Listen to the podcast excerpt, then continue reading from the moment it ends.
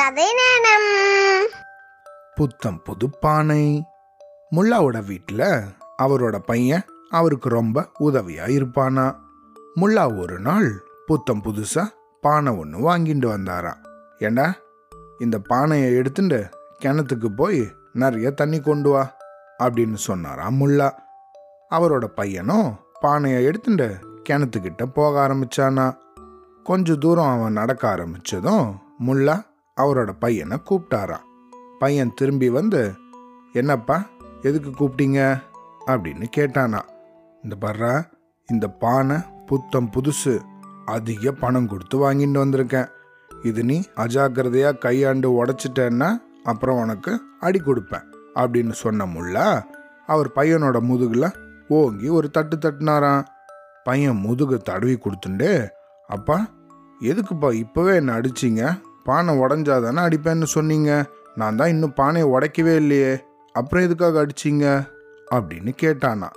அதுக்கு முல்லா சொன்னாரா ஏண்டா நீ பானையை உடச்சதுக்கப்புறம் உன்னை அடித்து என்ன பயன்? உடஞ்சி போன பானை திரும்பியா வரப்போகுது. அதுக்காகத்தான் எச்சரிக்கையாக ஒரு அடியை மூணு அடியை உனக்கு அடித்து வச்சேன். இந்த அடியை ஞாபகத்தில் வச்சுண்டு நீ பானை விஷயத்தில் ரொம்பவும் கவனமாக இருப்பதானே? அப்படின்னு பதில் சொன்னாரா. இன்னொரு கதை கேட்கலாம். சூரியனா சந்திரனா? அறிஞர்கள் கூடியிருந்த ஒரு சபையில் ரொம்பவும் பயனுடையது எது? சூரியனா அல்லது சந்திரனா? அப்படிங்கிறத பற்றி பட்டிமன்றம் ஒன்று நடந்துட்டு இருந்துதான் அங்கே பேசினவங்களில் பெரும்பாலானோர் சந்திரனை விட சூரியனால தான் உலகத்துக்கு அதிக பயன் இருக்குது அப்படிங்கிற கருத்தை பற்றியே பேசின்னு இருந்தாங்களாம் அப்போ பேசினவங்கள ஏதாவது நையாண்டி செஞ்சு வேடிக்கை பார்க்கணும் அப்படின்னு நினச்சாரா முல்லா? அவர் உடனே எழுந்து அறிஞர் பெருமக்களே இங்கே நடந்த பட்டிமன்றம் தொடர்பா? என்னோட கருத்தை சொல்லலாமா?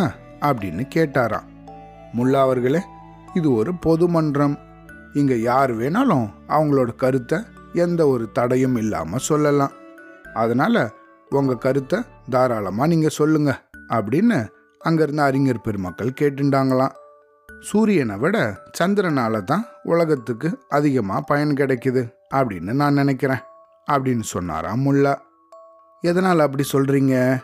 உங்களுடைய கருத்தை விளக்க முடியுமா? அப்படின்னு விளக்கம் கேட்டாங்களா அறிஞர்கள். அதுக்கு முல்லா சொன்னாரா பகல்ல நமக்கு இயற்கையாகவே வெளிச்சம் இருக்கு. அதனால சூரியனோட உதவி நமக்கு தேவையே இல்லை. ஆனால் ராத்திரியோ ரொம்ப இருட்டா இருக்கு. சந்திரன் அந்த இருளை அகற்றி நமக்கு தேவையான ஒளியை ராத்திரியெலாம் தருது அதனால சந்திரன் தான் நமக்கு அதிகமாக பயனளிக்கிறது அப்படின்னு சொன்னாராம் முல்லா.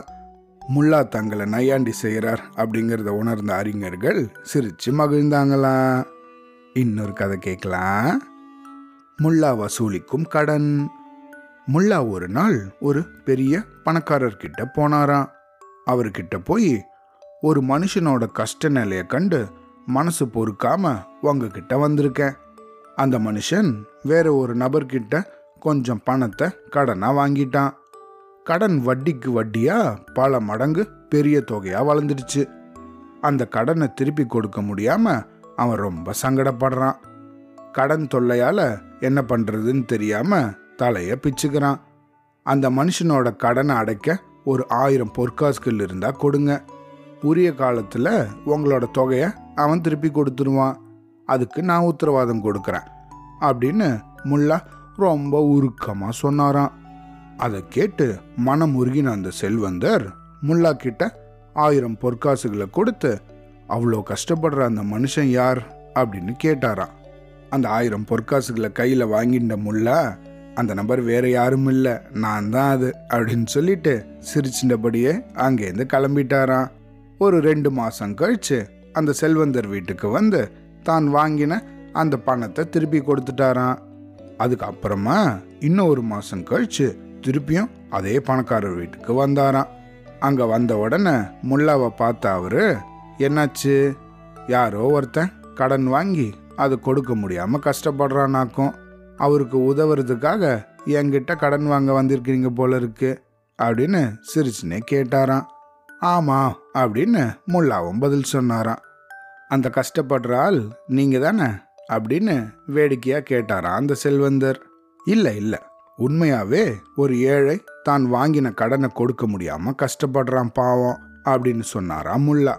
உங்களை எப்படி நம்ப முடியும்? பணத்தை வாங்கின்றதுக்கப்புறம் நான் தான் அந்த ஏழை அப்படின்னு சொல்ல மாட்டீங்கன்னு என்ன நிச்சயம்? அப்படின்னு கேட்டாராம் அந்த செல்வந்தர்.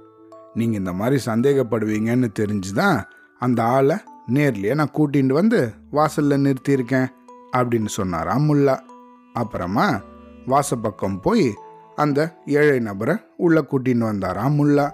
அவரை பார்த்து நீ தான் கடன் வாங்கி கஷ்டப்படுற ஏழையா? அப்படின்னு கேட்டாராம் அந்த செல்வந்தர். ஆமாங்க ஐயா அப்படின்னு பதில் சொன்னாராம் அந்த நபர். செல்வந்தர் உடனே முல்லா சொன்ன ஒரு தொகையை அந்த ஏழை நபர்கிட்ட நீட்டினாராம் ஆனால் அந்த தொகையை முல்லா கை நீட்டி வாங்கிண்டாராம் என்ன? பணத்தை நீங்கள் வாங்கினீங்க பழையபடி? ஏமாத்துறீங்களா? அப்படின்னு கேட்டாராம் செல்வந்தர். நான் ஒன்றும் பொய் சொல்லலையே. கடன் வாங்கினது அந்த ஏழை நபர் தான் ஆனால் அவனுக்கு கடன் கொடுத்தவன் நான் தானே. அதனால் அவன்கிட்ட கொடுத்த கடனை இப்போ வசூல் செஞ்சிட்டேன் அப்படின்னு சொன்னபடி அந்த ஏழையை கூப்பிட்டுண்டு முல்லா அங்கேருந்து நடை கட்டினாராம். அவ்வளோதான்.